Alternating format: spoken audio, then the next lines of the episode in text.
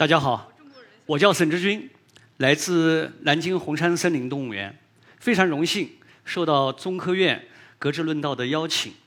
那么，在二零一三年的时候呢，我们动物园呢公开了一则招聘信息，那么就是需要饲养员他拥有硕士研究生学历。那么这则招聘信息呢，呃，让广大的这个公众啊引起了热议，啊，就是大家都在说你。饲养员不就是一个铲屎喂料的吗？你需要研究生，不是大材小用了吗？还有的网友就在说，你红山动物园在玩噱头。那么，在现代动物园里面，一个好的饲养员，他首先应该是一个多学科交叉的一个学霸，他对这些理论基础呢，应该熟练的掌握。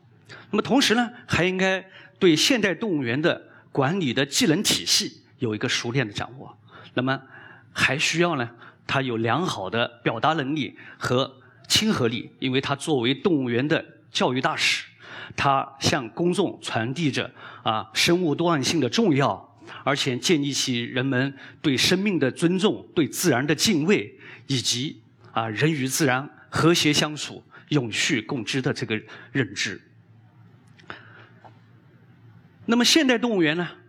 已经不再是传统认知里面的那一种啊，它是一个娱乐的或者猎奇的场所。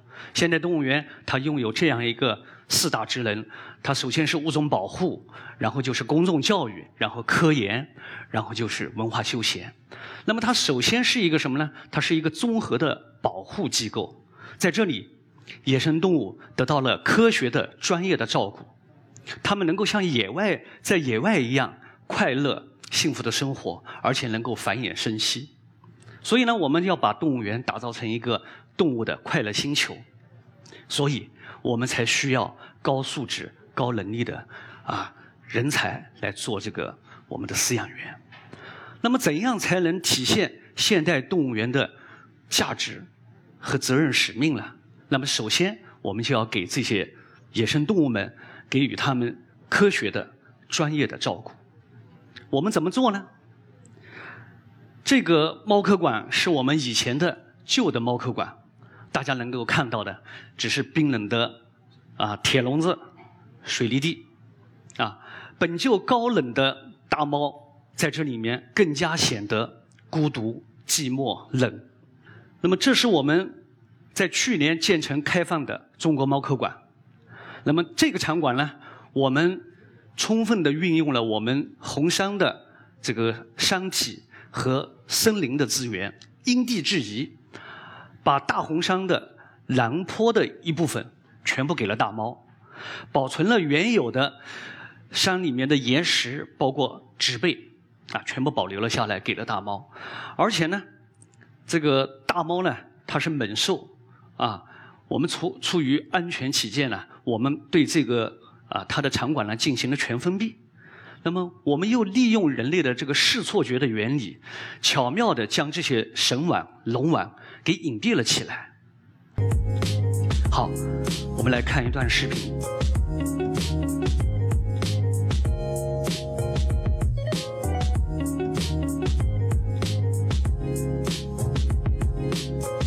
大家看到这段视频，是不是仿佛他们就在野外？这样参观的过程中间，让我们的游客能够联想起野生动物和野外自然环境的关联，同时也感受到野生动物那种野性之美。那么，我们用的是全贯通的这个手法来设计，我称之为叫“三六零”的设计手法。那么，就是用一种通道，把所有的功能区，我们有九个卧室，两个客厅。还有九个外面的花园，把所有的这些功能区全部串联起来，然后在饲养员的引导之下呢，他每天都能来一场说走就走的旅行，这样呢就让大猫们呢有很多的期待，有很多的新鲜感。那么这个场馆的设计呢，我们在去年的时候呢，我们就向 Rolex 进行了申请。那么 Rolex 是什么呢大家可能有些人听说过，它是 WAZA，就是世界动物园与水族馆协会官方认证的一个专业的网站。这个专业的网站是做什么的呢？专门收录世界各地的动物园优秀的展区设计方案。那么我们在去年申报了，就在前天申呃被批准通过，呃然后展展示在这个官方网站里面。这是我们大陆第一个呃这样的一个设计方案。那么在这里面呢，我做了一个小动图，然后就演示一下我们大猫在这里面每天就来一场说走就走的旅行。我们这里面有三只金钱豹，有三只猞猁。那么猫科动物呢，在野外呢，嗯，它大多数呢都是独居的，啊，每个人都有自己的领地。那么所以呢，我们在这里面每每只猫呢，每天都给它享受一个花园。你看，这时候我们的憨憨 H 号，哎，从刚才从八号运动场一直过渡到最远的一个一号运动场。这时候 Kitty 是一只猞猁，又从五号运动场到了六号，然后月月呢又从七号回来，然后大王和二王啊，这样呢就像走华容道一样，但是呢每天。都能让这些大猫来一场旅行，啊，上午可能在一号运动场，下午可能我就到四号。那么这样有什么好处呢？比如说，这是相同的一个花园，但是在不同的时间，我们的金钱豹和猞猁来享受这样的惬意的生活。他们每次交换的时候呢，都会留下自己的信息，什么信息呢？化学信息，就是我的荷尔蒙、我的体息、体味。好，下一只大猫来的时候，闻到了上一只动物留下来的气味，它会干嘛呢？很兴奋，哎，昨天是不是有个小姑娘在这里面？或者闻一闻，哎呀，是不是情敌在这里面？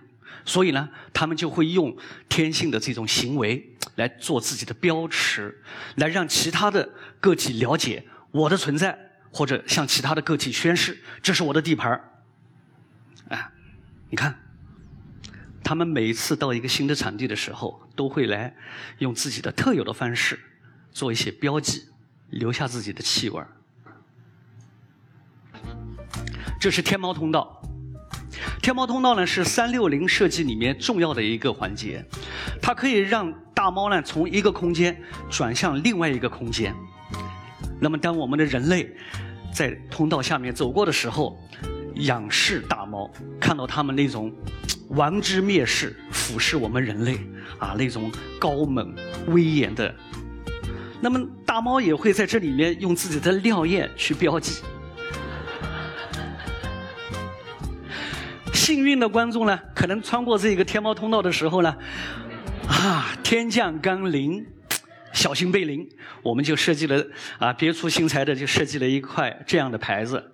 其实被淋到也是幸运啊，非常辟邪的。其实刚才说到这里，呃，很多人都认为，哎呀，这饲养员的工作太开心了，他没有什么难处啊，每天就跟玩似的。那么，其实呢，呃，一个好的团队，一个好的饲养团队啊，我们。是无限的可能将动物的行为和状态无限的接近野外的行为，啊，真正的架起一座野生动物和动物保护之间的桥梁。那么这就是我们的饲养员在挖空心思啊做这个分容计划表。什么是分容呢？啊，分容就是让动物的生活环境更加丰富多彩，让它有更多的机会去面对不同的事物、不同的环境，有更多的刺激和挑战，让自己的行为更加啊天然、更加自信、更加从容。所以呢，我们饲养员呢，每天都要给它来一些变化。这个变化呢，来自于很多，我们可以看一看。所以饲养员经常用不同的容器，啊，把食物藏起来，让他们就像在野外一样去寻觅。有时候呢，他过生日了，给他寄个快递，这个快递是什么呢？其实是一个蛋糕啊。他不知道这个盒子里面装的是什么。大猫们对气味呢非常敏感，我们有时候会给它一些芳香的植物，啊，这是考拉吃的桉树，也特别有气味那么还有呢，有时候我们会给它喷一点各种品牌的香水，啊，我们称之为叫神仙快乐水。那么大猫在野外呢，为了生存，啊，它的天性是什么？它的天性本能是捕猎。它在野外每天要应对着不同的挑战，攀爬、逐猎、冲刺、奔跑。那么在动物园里面怎么办呢？我们要保持它的野性，不让它这种天性退化。那么这就需要我们的饲养员首先练就一身轻功，啊，要会飞檐走壁，要会攀腾挪跳跃。所以呢，我们的饲养员把食物挂得越高越好，藏得越隐蔽越好，这样呢，大猫们才有兴趣陪你玩啊。那么大猫在野外呢，它。刚才说到一个本能就是吃，要捕猎；还有一个本能是什么？就要把自己的基因延传下去，也就是繁殖。那么在动物园里面呢，我们一方面要关心他们的生活是不是愉快，啊，是不是快乐？那么另外一方面呢，我们还要做红粮，啊，要让物种呢能够延续下去，同时要为这个种群的健康发展，啊。努力的工作。那么这张照片呢，就是猫门的在野外用相机录像录下来的，说明我们中国的华北豹啊，在这个太行山那边还是能够有一个良好的生境来繁殖的。那么作为我们呃动物园里面，我们如何为这些动物的繁衍来做一些工作呢？大家肯定会想，这个动物嘛，繁殖嘛，不很简单？公的母的隔一块它不就会繁殖了吗？其实你们想简单了，在《木兰辞》里面有一句话叫“双兔傍地走，安能辨我是雄雌”。你连兔子的公母都分不清，你更何况这些鸟？我们有很多的鸟在外形上面不像孔雀那样，哎呀，公的会开屏啊，母的什么？其实很多的鸟，公的母的是没有二性态的，啊，长得完全一样。比如说像。火烈鸟，比如说像右边的这个红环，你别以为趴窝孵卵的是母的，它公的和母的有时候会轮流孵，你根本就分不清楚谁是爸爸谁是妈妈。那在动物园里面呢，也出过一些乌龙，比如说这对丹顶鹤，它们形影不离，我们以为它配对成功了，还第一年生了个蛋，没有孵出来，到第二年呢，另外一只也生了一个蛋。这时候我们才知道，原来她们是一对闺蜜。还有一个例子呢，我们动物园在很多年前有一批东方白鹳，很多年下来了，哎，它们只筑巢不产蛋，我们就觉得纳闷了，这是咋回事呢？后来有了技术手段之后，才知道这是一群青色的纯爷们儿。所以呢，类似这样的乌龙呢，都困扰着我们。如果我们一直找不到一个方法去鉴别它们的基因的话，这对它们种群的延续是一个很大的障碍。所以我们就在想，用什么样的方式去寻找鉴定它们性别的方法。后来我们找到了一个，就是用 PCR 啊这个方法来寻找它们的这个性别基因的不同。因为 C PCR 呢，它是可以把微小的基因去 copy 啊，去扩增，然后把那个少量的基因呢，就像放大镜一样的扩增到你能够发现它们基因之间存在的不同。所以呢，我们就用这种方法，我们把鸟类在性别基因里面的差异找出来了。那么有了这个技术之后呢，我们就开始啊，在动物小的时候，我们就给它。鉴别出来基因谁是公谁是母，然后呢，方便我们饲养员从小就培养他们感情，哎，这个青梅竹马嘛，今后可以啊，这个这个在一起喜结良缘。那么这一对丹顶鹤呢，就是比较成功的啊，这个他们在一起，呃，也繁殖了下一代。那么在它幼鸟的时候呢，我们鉴别出来之后，就会会给它带那个环质，啊，这个环质上面有编号。啊，男单女双，男的是单号，女的是双号，而且呢，男左女右，男的戴在左脚上面，女的戴在右脚上面，这样子便于我们种群的管理。那么辨别出性别之后，我们的任务是什么呢？就要让他们能够多繁殖一些，为种群的复壮、数量增多来做一些贡献。那么这样呢，又对我们是一个新的话题。鹤鸵是生活在澳大利亚东北部的一种古老的走禽，啊，它非常凶猛，能够轻松地踢穿五毫米厚的钢板，所以被誉为世界上最危险的鸟类。而且它的饲养难度很大，啊，就是它在国内呢繁殖呢已经断档很多年了，在国际上面繁殖的记录也不多。那么它在野外的繁殖机制是什么呢？它是一种走婚制，啊，呃，公鹤鸵和母鹤鸵遇见了。然后谈恋爱，啊，然后结婚，然后生蛋，生完蛋了之后呢，所有的任务都是爸爸的了。爸爸负责孵蛋带娃妈妈呢，接着出去浪，接着出去谈恋爱，生蛋。那么在一个繁殖季里面呢，它可以生两到三窝蛋。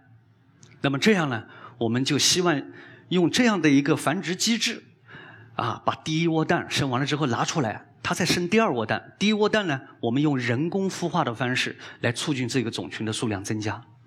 但是呢，我们查阅了很多资料，查不到国内外的文献没有孵蛋期间的各种数据。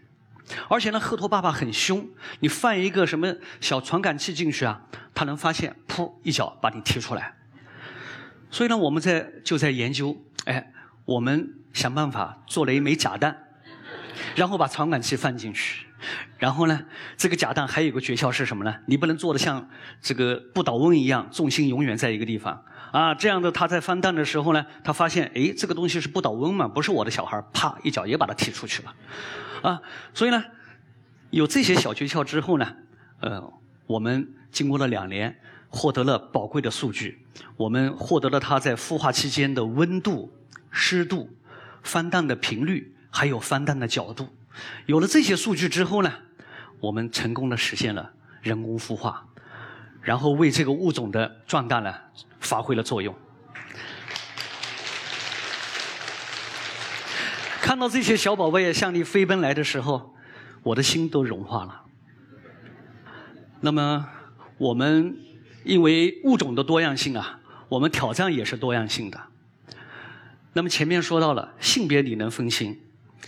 这个物种呢叫皇家长臂猿，肉眼就能分出它的性别，啊，男生是黑毛，女生是黄毛，啊，但是这个物种的选择性呢非常强，啊，他们都是正直单廉啊，男的帅气，女的靓丽，但是把他们搁在一起呢，嘿，就是形同陌路一样，不来电，看不上眼。这个女的呢寡淡冷漠，男的呢坐怀不乱。我们还有一个大龄女青年啊，叫小黄，啊，给她介绍了好几个男朋友，最后都没有成功的牵手，啊，急死老母亲了啊！所以我们就在想，这个我们用什么样的方法能够了解她择偶的机制呢？因为长臂猿是一个特别濒危的物种，我们不能让他们在有限的青春里面用频繁的试婚这种手段。去浪费它大好的年华啊！所以呢，嗯，我们就和南京林业大学合作，啊，对园里面的十二只长臂猿啊进行了分子生物学方面的研究。那么最后呢，我们推测出了长臂猿择偶在基因层面上面的机制。那么 MHC 基因呢，它是脊椎动物中呢一种高度多态的基因群，啊。我们在十二只残臂猿呢中间啊获取了这个 MHC DRB 基因序列，并且确定了十二个等位基因，同时给它命名了。那么结合我们实际配对的成功和不成功的对照组呢，我们发现无缘牵手的这一组，两两之间它都有一到两对相同的序列。啊，比如说黄婆蒂克有一和三，乐乐和蒂克有一和十二，对吧？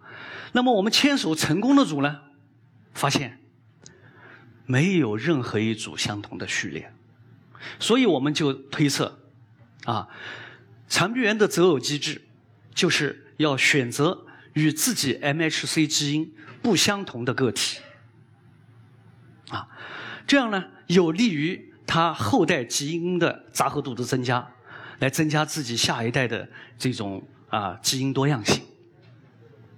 那么，因为我们动物园里面的这个样本数量不够，所以呢不足以去进行生物学的这个统计分析。但是用这样一种啊具有指导意义的这种科技手段啊，我们在它幼年的时候，我们就对它 MHC 进行测序，然后呢来指导我们配对啊。所以我想呢，在动物园里面。做红娘也是个技术活，那么古时候做红娘呢，就把两家的孩子生辰八字要过来，找个算命先生测字算个命，啊，那么未来我觉得测一下孩子的血液，你不用相信爱情，基因就可以告诉你，更准确的告诉你，啊，可能今后婚后的生活更加甜蜜，而且孩子会更加优秀。那么，配完对了之后，她会怀孕。那么怀了孕之后，我们就要更加宝贝他们，啊，她跟人一样，我们也要给她做孕期的检查。那么做孕期检查用什么呢？也跟我们人一样，用 B 超。这是我们黑猩猩小山怀孕了，后来我们在第九周的时候给他做 B 超呢，还没呃发现了孕囊，但是还没有测到心跳。我们在第十周的时候。我们测测到他的心跳了，我们的团队非常激动，啊，叫喜伴参忧，真的就像他自己的孩子一样。喜的是，哎呀，一个新的生命孕育了；忧的是，他这个孩子呢，能不能啊顺利的、健康的生出来？所以我们在整个小三孕期过程中间呢，我们用 B 超去监测她的发育和健康。我们不仅仅去监测胎儿的发育速度，而且还监测是不是有脐带绕颈啦，是不是胎位不正啦，啊，而且还监测胎盘的成熟度，去预测那个预产期。所以呢，在第三十三周的时候呢，顺利生下了一个健康的男宝宝。因为他的眼睛乌黑亮丽，而且他的辈分呢又是豆子辈的，所以呢，我们给它起了个名字叫乌豆。做 B 超呢，其实跟我们人做 B 超一样。首先呢，要备皮，也就是把它毛剃干净，然后涂上耦合剂，啊，然后接触探头，然后呢，这个探头还要不断的去旋转。这对人来说没有任何问题，但是对动物来说呢，它有时候会紧张，要让它听话。你看到了这只残臂猿就非常自信，一点的窘迫感都没有，它还歪头看着那个显示屏，嘿。医生，我肚子里面孩子是男生还是女生啊？所以呢，要想有这么好的一个状态，我们饲养员利用就是正强化的行为训练方式，来引导这个动物呢，呃，这个能够在一定的时间内，我们训练它能够做到这个目标检查。什么是正强化行为训练呢？那就是整个过程中间，你动作做对了，我给你奖励；做错了，没有惩罚。就像我们的孩子考试一样，考对了给你奖励，考试考错了，考得不好，哎，我们爸爸妈妈不要给他们惩罚，不要打，不要骂，打了骂了之后呢，他会有逆反心理，甚至会厌学。所以我们对我们好毛孩子呢，也是，他听不懂我们饲养员的话，但是就需要我们饲养员去把整个一系列的动作去分成十几个步骤，每个步骤呢，他就会啊引导。然后定位，然后塑形，然后最后强化，啊，整个这个过程呢，可能长到一两个月。其实呢，大家都不懂啊，是你刚才讲的这些，啊，其实是一个什么呢？就是，哎，我要在这个整个这个动物的这些行为里面，发现我需要它做的那个动作。一旦发现它那个动作之后，我立马给它强化，就给它奖励。这就需要饲养员有很高的耐心和细心，善于发现它表现出来我需要它的那个动作，然后立马给它强化物，让他在千万个动作里面，哦，他知道我做这个动作的时候有奖励，那下次我就做这个动作。那么一系列这些动作组成了一个做 B 超的动作，啊，这需要我们饲养员有强大的耐心和爱心。那么也有一些。嗯，不是非常理想的个体。比如说，这只何止猿呢，叫 Propa，是来自呃那个马来西亚的一只呃雌性的何止猿。他平时跟我们饲养员关系也不错，但是呢，他就对那个 B 超仪器非常敏感，啊，每次 B 超仪器一来，他就上蹿下跳。所以呢，在整个孕期里面呢，我们没法给他做一些这个呃健康的检查。那么，去年十二月二十七号的上午呢，我们饲养员发现了一只小手在他屁股底下伸出来了，立马就想到他要临产了，而且是一个胎位不正，异常凶险。幸亏呢，我们的兽医啊及时赶到，啊，技术精湛，做了一台全国首例的核脂源剖剖腹产手术，啊，最后。母子平安。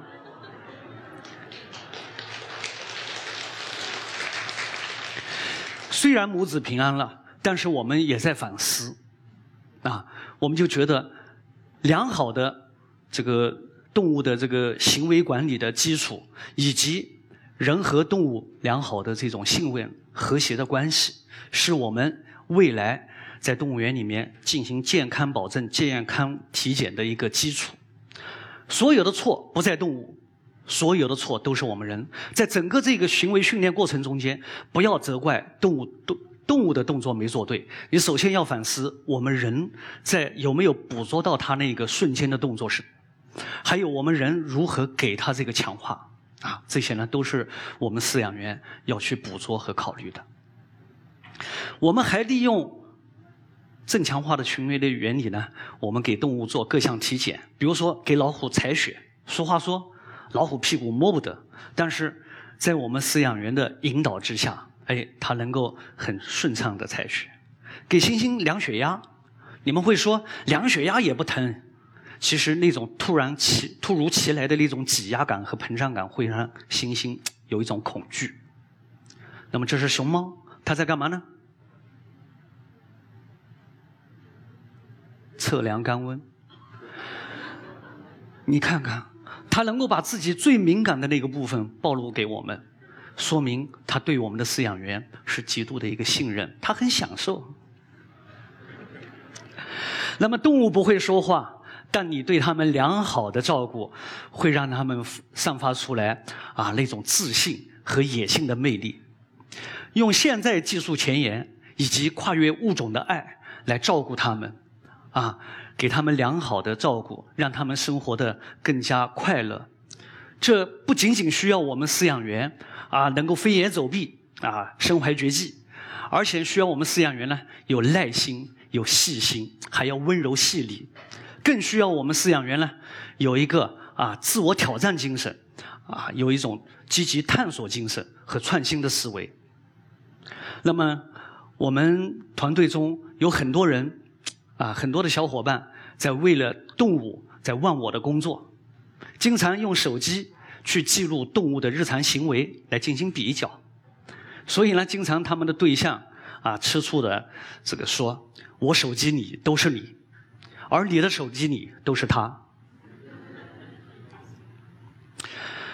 所以呢，我在动物园工作了十三年，毛孩子们的这个生老病死啊，包括喜怒哀乐。都牵挂着我，我的心情经常像坐过山车一样跌宕起伏，啊！但是最让我感动的是我们团队的小伙伴们，啊！他们在坚守着理想，让每一个生命快乐、发光、发挥价值，让动物园一点一点的变好，让公众理解动物园、支持动物园、赞誉动物园，同时理解野生动物保护的重要性。我觉得，这就是对我们工作的最大的点赞。谢谢。